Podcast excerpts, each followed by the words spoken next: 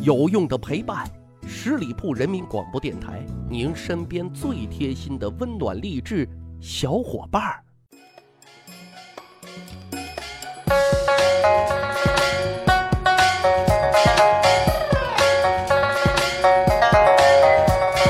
十里铺人民广播电台，趣吧历史，增长见识，密室趣谈，我是大汉。开讲之前啊，先送大伙一个小惊喜。我知道很多小伙伴啊都是书迷哈，那如果想要《中国史纲》这本历史经典书籍的小伙伴可要注意了。现在可以关注“什么值得买”微信公众号，在对话框当中啊输入六六六三个六，就可以领取五折的购买特权，这可是全网最低的销售价格啦。另外呢。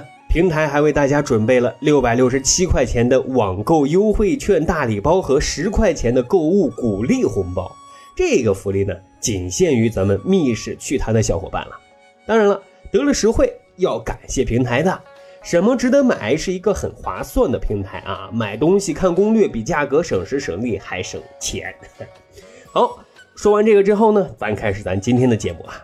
可以说，大千世界无奇不有，很多因为生产关系的调整、生产力的发展等等啊，有些就会被慢慢的更迭，有些呢会慢慢的消失。那职业也是这样子的啊。古代有很多的职业，有些是充满了诗情画意，充满了小资情调的，有些那简直就是奇葩中的奇葩，极品中的极品啊。当然，也随着时代的变迁更迭了啊，消失了。好在啊。有文字的记录，所以呢，大家一直认为啊，文字是人类文明最最直接的代表。今天呢，我们就来去吧已经消失的古代的几种职业，哎，我们一起啊大开眼界一番。首先呢，讲一个啊，堪称古代最有小资情调的职业，什么呢？采诗官啊，采集的采，诗歌的诗。什么是采诗官呢？其实很简单。就是收集整理诗歌的官员啊。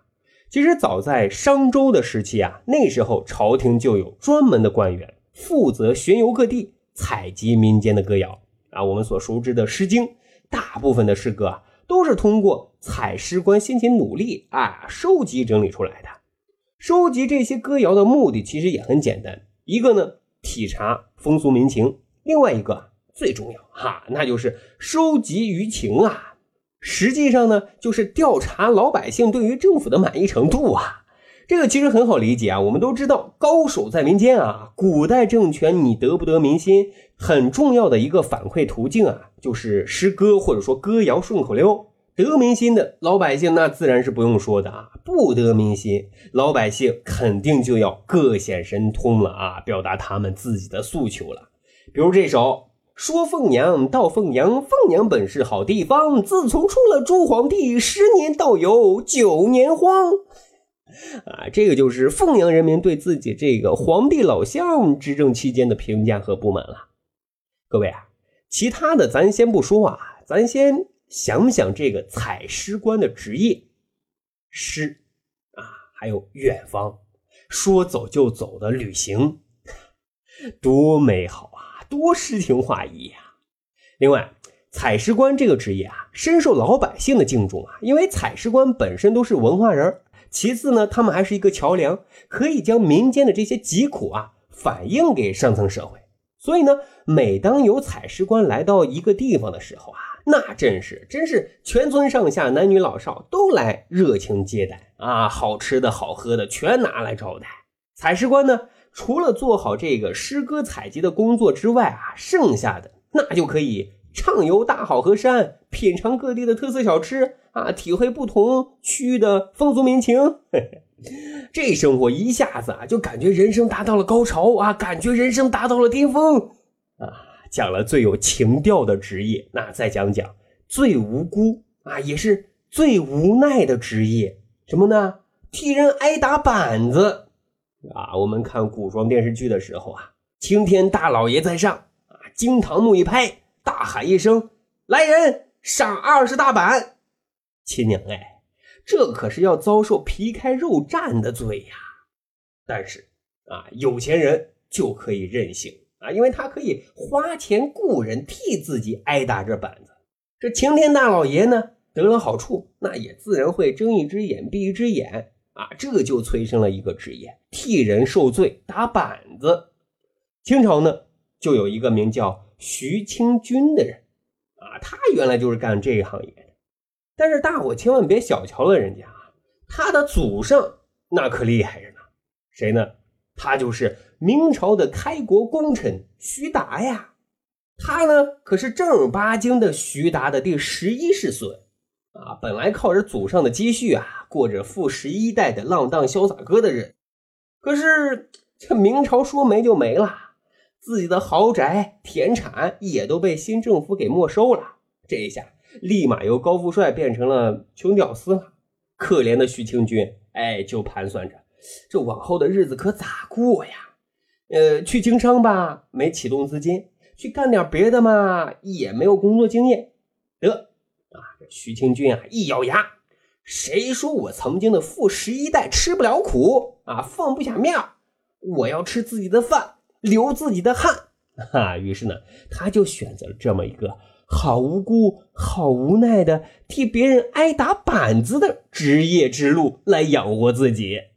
他也是说干就干啊，心一横就下了海。也确实挺拼的啊，有单就接。可是有一天啊，他新接了一单，原本接单的时候啊，说好的挨打板子的次数啊，与他实际受刑的次数啊，存在严重不符，是原来他们约定次数的数倍啊。说实在的，徐清军虽然身体底子不错，但是呢，也经不起这么折腾啊，会出人命的，疼得他嗷嗷大叫啊，不断求饶。多亏啊，他急中生智啊，搬出了自己家的老祖先啊，说自己呢是徐达的后代。嘿，政府官员这才网开一面，将他释放了。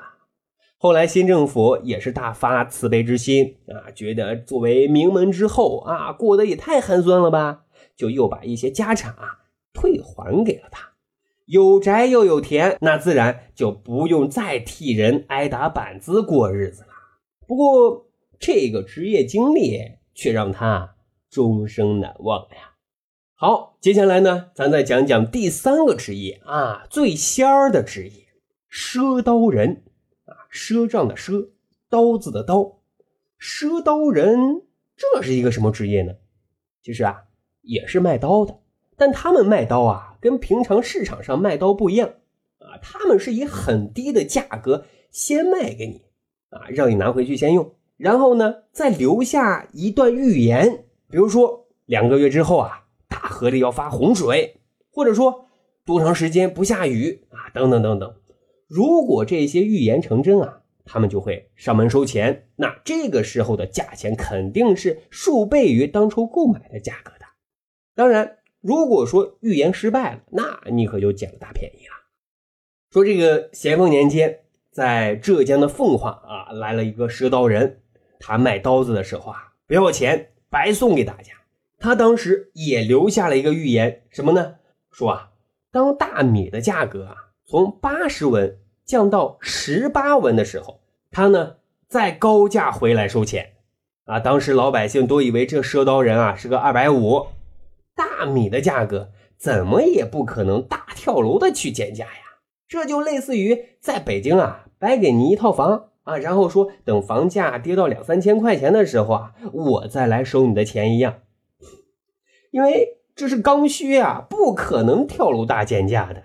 可是啊，这个世道啊，不怕一万就怕万一呀，谁也没有想到啊，说光绪初年米价呢，真的就跌到了十八文钱啊，预言一下子成真了。可是也不知道什么原因，这个赊刀人啊。却从来没有出现，啊！不过当地人认为这是大神显灵，普度众生来了，好让穷苦大众都能吃饱肚子啊！所以呢，纷纷焚香上供啊，当神一样来供拜的。好，今天节目啊，咱们盘点了古代奇葩的职业啊，最小资的、最悲催的、最仙儿的都是啥职业呢？长见识、长坛子了吧？好，这就是咱今天的密室趣谈。咱还有一个趣吧历史的小分队，如果您对历史边角料很感兴趣，欢迎大家关注十里铺人民广播电台的公众微信账号，然后回复数字一，就可以添加大汉的个人微信。经过简单审核之后啊，我就会邀请大家进入我们的密室小分队当中，咱就可以谈天谈地聊历史段子。本期节目就是这样啦，感谢收听，下期再会。本期节目由十里铺人民广播电台制作播出。了解更多的资讯，请关注十里铺人民广播电台的公众微信和新浪、腾讯的官方微博。感谢收听，我们明天再见。